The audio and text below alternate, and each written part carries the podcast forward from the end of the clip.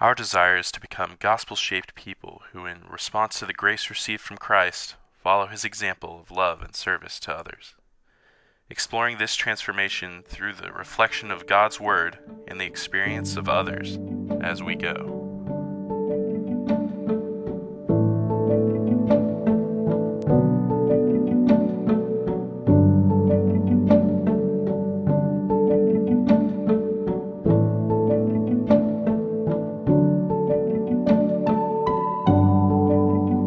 I keep wanting to call you Miss Marilyn, and I don't know if I'm Okay. supposed to or not to anymore. I don't know. I can't remember who it was. I think I think you were the one correcting me a while back and saying I didn't need to do that anymore. But anytime oh, I, I sit, like though. anytime I sit and talk to you, all I, all I can think of is sitting in a in a classroom over at Walnut Lawn and with the Yes. with the felt boards. The same thing with Pa- Paula Rudder. I'd always Yes. Miss Paula, and she's like, "You're 28. You don't have to call me Miss Paula anymore."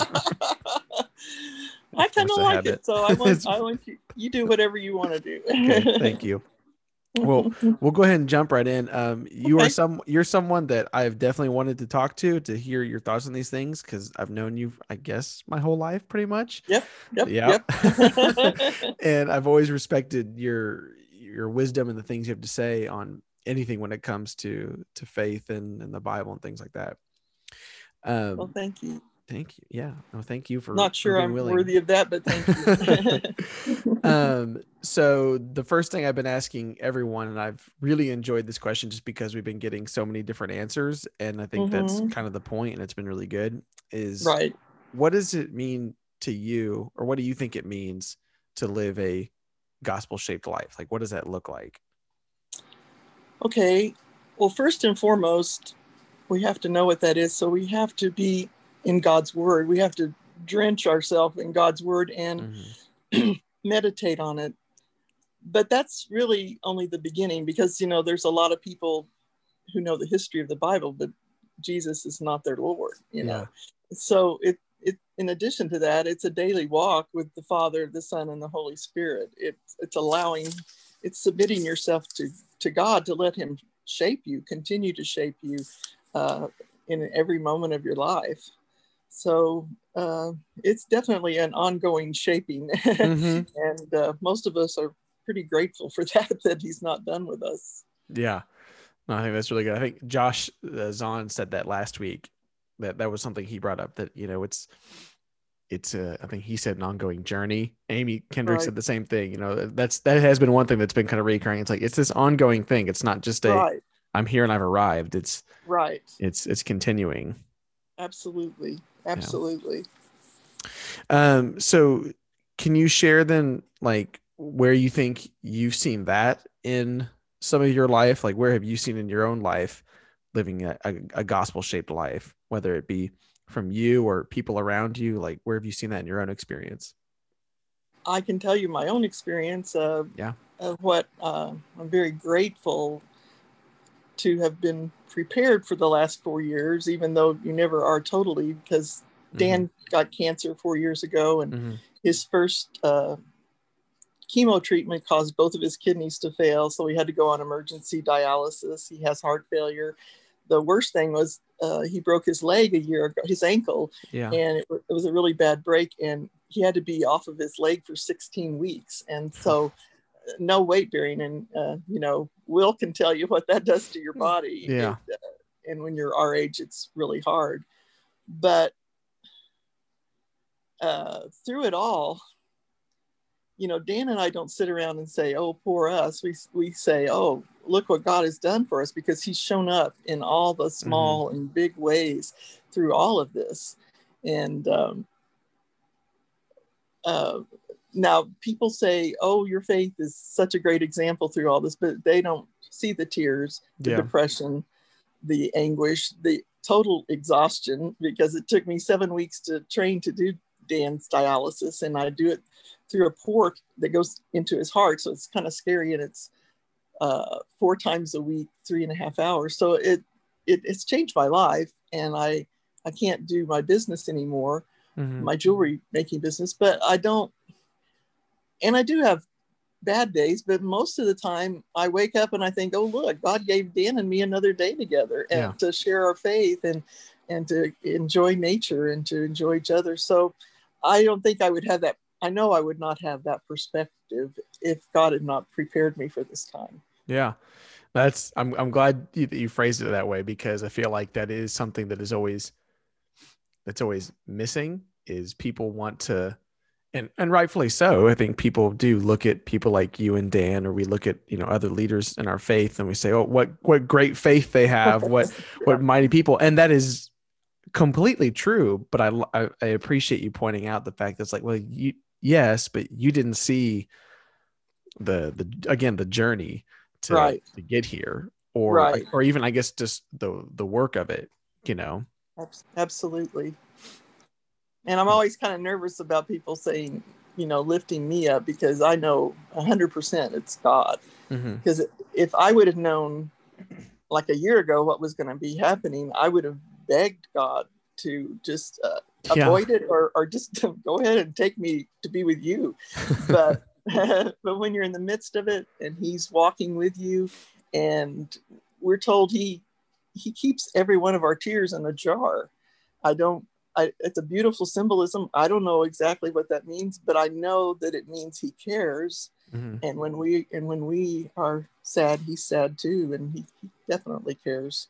Yeah, I think that that journey kind of almost just provides these, you know, it provides we have these difficulties and these challenges, but it's almost some in, in some weird, strange way can be very comforting at times because it's almost like this this opportunity for God to show up and be like, well, let me show you how I can be faithful, you know, in this situation. How can I be faithful right. in that situation, you know? And right. I feel like that's that is something that's very lost that you and you and Dan definitely have been a great a great comfort and example, I think, to everyone well, in our you. church and just the community. I have a sign in my family room that says "Be still."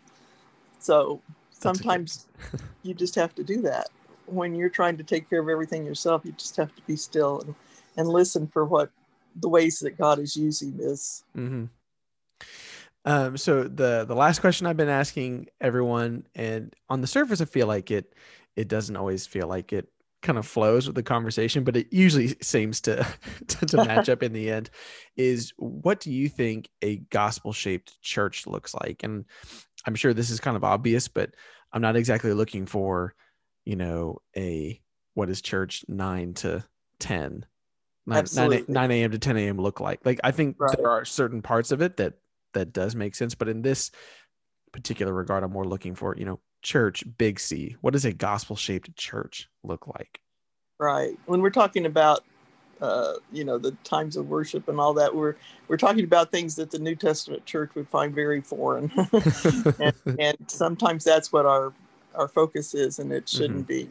Uh, Jesus said, "You're gonna you're gonna be known that you belong to me by your love." So love has to be first and foremost. Yeah, and uh, that is shown through uh, a theme in the New Testament of mutual submission to each other. Uh, you know, putting others before yourself, and uh, we don't have to have our way about everything. We have to have God's way and we have to discuss yeah. those things.